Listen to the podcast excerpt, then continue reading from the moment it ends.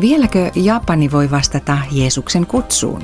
Muun muassa tätä asiaa pohtii tämänkertaisessa lähetysvartissa Kylväjän Japanin työalue vastaava Tapio Pokka.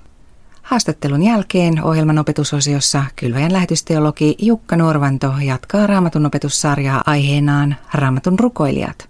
Minä olen Elina Tuoista Kokko. Tapio Pokka, Kylväjä on elänyt Länsi-Japanin evankelis-luterilaisen kirkon rinnalla jo yli puoli vuosisataa. Maassa on siis tehty pitkän lähetystyötä ja tästä huolimatta 99 prosenttia japanilaisista ei ole koskaan kuullut tai vastaanottanut evankeliumia. Mistä tämä mielestäsi johtuu? Tätä ovat miettineet aika monet lähetystyöntekijät ja myöskin japanilaiset kristityt. Miksi evankeliumi ei ole tämän enempää edennyt japanilaisten keskuudessa? Ja tähän ei ole ymmärtääkseni selkeää vastausta löytynyt. Erilaisia syitä varmaankin tähän on löydettävissä, jotka yhdessä ehkä vaikuttavat. Itse japanilaiset luonnehtivat omaa kansansa ja maatansa termillä simaguni. Se on saarimaa, ikään kuin eristyksissä oleva itsenäinen ja ehkä itseriittoinenkin kansa ja kulttuuri. Ei tarvita ulkopuolelta neuvoja tai apua. Toiseksi ajattelen, että vuosituhansien erittäin vahva jatkumo sintouskonnossa ja buddhalaisuudessa myöskin vaikuttaa tänä päivänä. Sintolaisuuden mukaan Japanin kansalla on jumalallinen alkuperä. On varmasti aika vaikeaa ikään kuin hylätä tällainen perintö. Ikiaikainen jumalallinen kansa ja sintouskonto rakentaa edelleenkin tätä itseymmärrystä kansalle. Minun omien havaintojeni mukaan kristinuskon evankeliumin sanomalla on iso este ja muuri vastassa silloin, kun joku ihminen kiinnostuu kristinuskosta, harkitsee ehkä kasteopetusta ja kristityksi kääntymistä. Silloin nousee esille sukupolvelta toiselle jatkuva velvoite jatkaa esiisien eli edellisten sukupolvien uskonnollista perintöä. Tämä velvoite on ikään kuin koko Japanin kansan eettinen selkäranka. Sintouskonto, buddhalaisuus, nämä ovat se ikiaikainen uskonnollinen ja henkinen perintö japanilaisilla. Siitä luopuminen koetaan syvänä loukkauksena esiisiä kohtaan. Tänä päivänä Japanissa on uskonnonvapaus. Kristinuskoakin saadaan opettaa ja julistaa aika lailla vapaasti. Mutta sitten tämän vapauden keskellä Japanissa kyllä opetetaan vahvasti ja on hyvin vahva eetos sen suuntaisesti, että sinto ja buddhalaisuus ja niiden jumalaolennot ja uskonnolliset rituaalit loppujen lopuksi vastaavat kaikkiin ihmisen tarpeisiin ja kysymyksiin. Eli ei kenelläkään japanilaisella pitäisi olla tarvetta edes luopua näistä kahdesta valtauskonnosta. Sintolaisia on ehkä 80 prosenttia japanilaisista ja, ja buddhalaisia suurin piirtein sama määrä. Eli nämä molemmat vahvat ja tosi vanhat uskonnot muodostavat japanilaisten uskonnollisen esiymmärryksen, jos näin voi sanoa. Päällä on kyllä aika vahva luottamus siihen, että sintolaisuus, sen uskonnon miljooninen jumalahenkinen, se tuo elämän kaikkiin haasteisiin ja kysymyksiin vastaukset ja avun. Ja sitten buddhalaisuus vuorostaan tarjoaa omat vastauksensa kärsimyksen ja kuoleman teemoihin. Kristinuskohan oli Japanissa kielletty uskonto. Ihan lailla kielletty ja kristittyjä vainottiin rajusti. Heitä surmattiin suurin määrin ristiin naulitsemalla ja tämä on todella verinen ja synkkä, kauhea historia. Tämänkin perusteella on monille japanilaisille sieluun jäänyt sellainen jälki, että kristinusko ja Jeesus nimi sinänsä herättää heti niin kuin sellaisen pelon. Takaraivossa on ajatus siitä, että tämähän on kielletty. Tämä vaarallinen uskonto aiempina sukupolvina saattoi menettää henkensä, jos tunnustautui kristityksi tai kääntyi kristityksi. Laajasti kristinuskoa mielletään länsimaisena uskontona myöskin.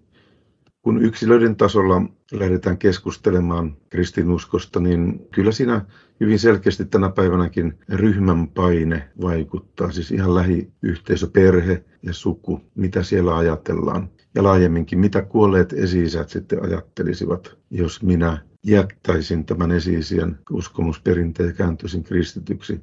Japanilaiseen kohteliaisuuteenhan kuuluu se, että ei haluta loukata ketään. 1900-luvun lopulla Japanissa nousi monenlaisia uususkontoja.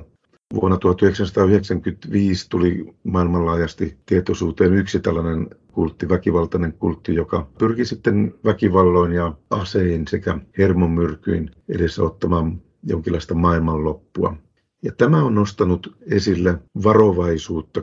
Uskoisin, että kaikkien japanilaisten, varsinkin japanilaisten vanhempien parissa, ei haluta luottaa lapsia esimerkiksi kristillisten seurakuntien tai minkään uskonnon pariin, koska pelätään väkivaltaa ja aivopesua. Näiden uutisten jälkeen aika laajasti Japanin julkisuudessakin todettiin ja rauhoiteltiin ihmisiä, että jätetään nämä uudet erilaiset uskonnolliset liikkeet, jätetään nämä lännestä tulevat uskonnot, kristinusko ynnä muut, ja luotetaan hyväksi koettuihin ikiaikaisiin sintoon ja buddhalaisuuteen. Ne ovat turvallisia toisin kuin nämä kaikki muut. Kylväjälle on tulossa kampanja liittyen tähän Japanin haastavaan tilanteeseen – Millaisin keinoin Kylväjä lähtee tähän kampanjaan? Haluamme nostaa Suomessakin tietoisuutta siitä, että japanilaiset on tällä hetkellä väkiluvultaan maailmassa toiseksi suurin niin sanottu evankeliumilla saavuttamaton kansa. 126 miljoonaa japanilaista. Tämä voi kuulostaa yllättävältä, mutta kristinusko on todellakin hyvin pieni vähemmistö vaikkakin on uskonnonvapaus.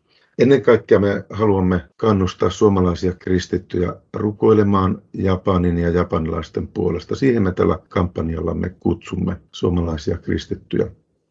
Japanissa on aineellinen hyvinvointi erittäin vahva, mutta sen keskellä on kuitenkin valtavasti henkistä kärsimystä, yksinäisyyttä ja syrjäytyneisyyttä, epätoivoa, itsemurhia varsinkin nuorison parissa. Me uskomme, että elävän Jumalan kohtaaminen Jeesuksessa Kristuksessa antaa ihmiselle toivon ja tulevaisuuden sekä mielekkään elämän ihan missä päin maailmaa tahansa, myös japanilaisille. Me haluamme nähdä japanilaistenkin löytävän sen ilon ja rauhan ja tulevaisuuden uskon, minkä evankeliumi antaa. Meidän tavoitteenamme tässä Japanin kampanjassa on ohjata yhteistyökirkollemme, Länsi-Japanin evankelis-luterilaiselle kirkolle, lähetyselämän impulssia, rohkaisua. Sellaista rohkaisua, mikä japanilaiset varsin sisäänpäin kääntyneet seurakunnat ja kristityt rohkaisisi suuntautumaan ulospäin. Ensin tietysti oman kansansa pariin, mutta Japanista lähiseudulla olevien toisten kansojen pariin. Olemme saaneet lähettää uusia lahjakkaita lähettejä Japaniin. Me pyrimme keskittymään juuri tähän lähetyselämän heräämiseen. Tapio, olet tosiaan itsekin ollut perheesi kanssa vuodet 1992-2003 kylväjän lähettämänä seurakuntatyössä Kopen alueella Länsi-Japanissa. Mikä oli sinun mielestäsi kaikkein haastavinta toimiessasi japanilaisten parissa noina vuosina? Japanin kieli oli ensimmäinen haaste, äärettömän vaikea kieli, verta, hikeä, kyyneleitä vuosikausiksi.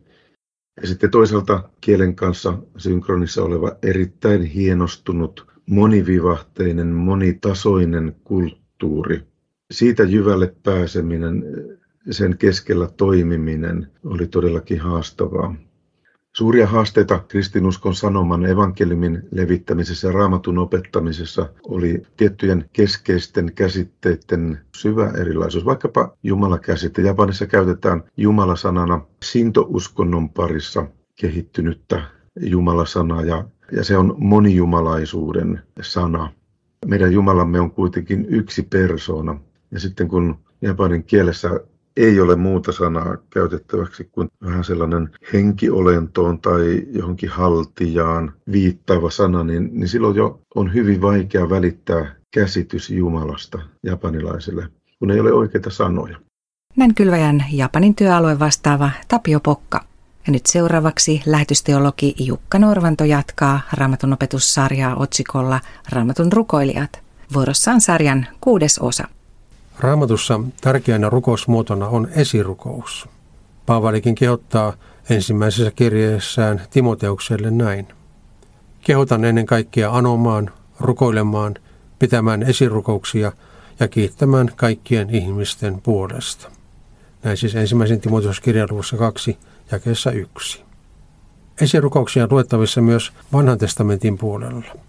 Yksi puuttelevimmista on kuningas Hiskian rukous sen jälkeen, kun Assyrian sotajoukot olivat jo valloittaneet Laakisin kaupungin, ja saman he aikoivat tehdä Jerusalemille. Assyrian kuningas Sanherib olikin lähettänyt kuningas Hiskialle kirjeen, jossa hän selvin sanoin ilmoitti, että sama kohtalo odottaisi Jerusalemiakin, niin kuin monia muitakin hänen valloittamiaan maita ja kaupunkeja. Kirjeen saatuaan ahdistunut kuningas menee temppeliin, levittää kirjeen Herran eteen ja rukoilee näin. Herra Sebaut, Israelin Jumala, sinä, jonka istuinta kerubit kannattavat. Sinä, yksin sinä olet maailman kaikkien valtakuntien Jumala. Sinä olet luonut taivaan ja maan. Käännä nyt korvasi puoleemme, Herra, ja kuuntele. Avaa silmäsi, Herra, ja katso. Kuule Sanheribin sanat, jotka hän on kirjoittanut pilkaten elävää Jumalaa. On totta, Herra, että Assurian kuninkaat ovat tuhonneet kaikki kansat ja niiden maat ja heittäneet tuleen niiden jumalat. Mutta ne eivät olleetkaan oikeita jumalia, vaan ihmiskätten työtä, puuta ja kivejä, ja niin he saattoivat tuhota ne. Nyt Herra meidän Jumalamme, pelasta meidät hänen käsistään, jotta kaikki maailman valtakunnat oppisivat tietämään, että sinä yksin olet Herra. Näin siis jäsenkirjallisuudessa 37. Tuo hiskia rukous on teeskentelemätön. Siitä puuttuu myös kaikki hurskastelu. Mies kertoo yksinkertaisin sanoin Herralle, jota hän puuttelee Israelin jumalaksi ja meidän jumalaksemme, millaisena hän näkee tuon tilanteen ja pyytää häneltä apua. Kuningas myös myöntää, että Sanheripin puheet voittoisista taisteluista olivat tosia. Hän ei siis koittanut muuttaa todellisuutta yhtään helpommaksi kuin millainen se oli. Sellainen totuuden muuntelu on usein rukoilijan kiusauksena, kun hän koittaa ikään kuin omalla rukouksellaan saada asiat muuttumaan. Sen sijaan Jumalan ihmisen rukouksessa kaikki vastuu jätetään Herralle. Tuo Hiskia rukous olikin tosiaankin myöskin esirukous. Hän ei siis pyytänyt Herralta apua niinkään oman hätänsä vuoksi, vaan hän rukoili kansansa puolesta, jotta Jumalan nimi tulisi kirkastetuksi. Assyrian kuningas oli vetänyt lokaan Israelin Jumalan nimeä ja se kauhistutti Hiskiaa. Hänen suurimpana murheenaan oli siis, että Herra oli häpäisty. Siksi hän pyysi elävää Jumalaa puuttumaan asioihin ja pelastamaan kansansa. Näin myös viesti Herran suuruudesta leviäisi kaikkien maailman valtakuntien tietoisuuteen. Kuten huomaat, Hiskialla oli lähetys näkykin mielessään kaiken ahdistuksen keskellä. Kuningas sai myös vastauksen rukouksensa profeetta Jesajan välityksellä. Jumalan vastaus oli tällainen. Näin sanoi Herra Israelin Jumala, sinä rukoilit minua, kun Assyrian kuningas Sanherib uhkasi kaupunkia, ja nyt minä lausun hänestä näin. Sinua pilkkaa, sinulle ilkkuu neitsyt, tytär Sion. Sinun jälkeesi ivaten nyökyttää päätään, tytär Jerusalem. Ketä pilkkasit, ketä herjasit, ketä uhmasit julkein huudoin. Korkealle sinun katsesi tavoitti, Israelin pyhää vastaan. Jumala lähetti rukodialle vastauksen profettansa välityksellä. Vastaavalla tavalla mekin voimme etsiä Jumalan vastauksia rukouksiimme hänen ilmoituksestaan. Jos tunnustamme hänelle syntimme, voimme lukea raamatun sivuilta, että hän lupaa synnit anteeksi sille, joka sitä häneltä Jeesukseen vedoten pyytää. Jos pyydämme johdatusta elämäämme, saamme luottaa siihen, että Herra pitää omistaan huolen. Jesajan välityksellä tulleesta Jumalan vastauksesta selviää, että Jumala oli kuunnellut tarkasti Hiskiaan sanoja. Hän jopa toistaa niitä vastatessaan tälle. Näin Hiskia sai pyytämänsä lohdutuksen. Herra pitäisi huolen siitä, ettei Sanheripin iva Jumalaa vastaan jäisi vaille seuraamuksia.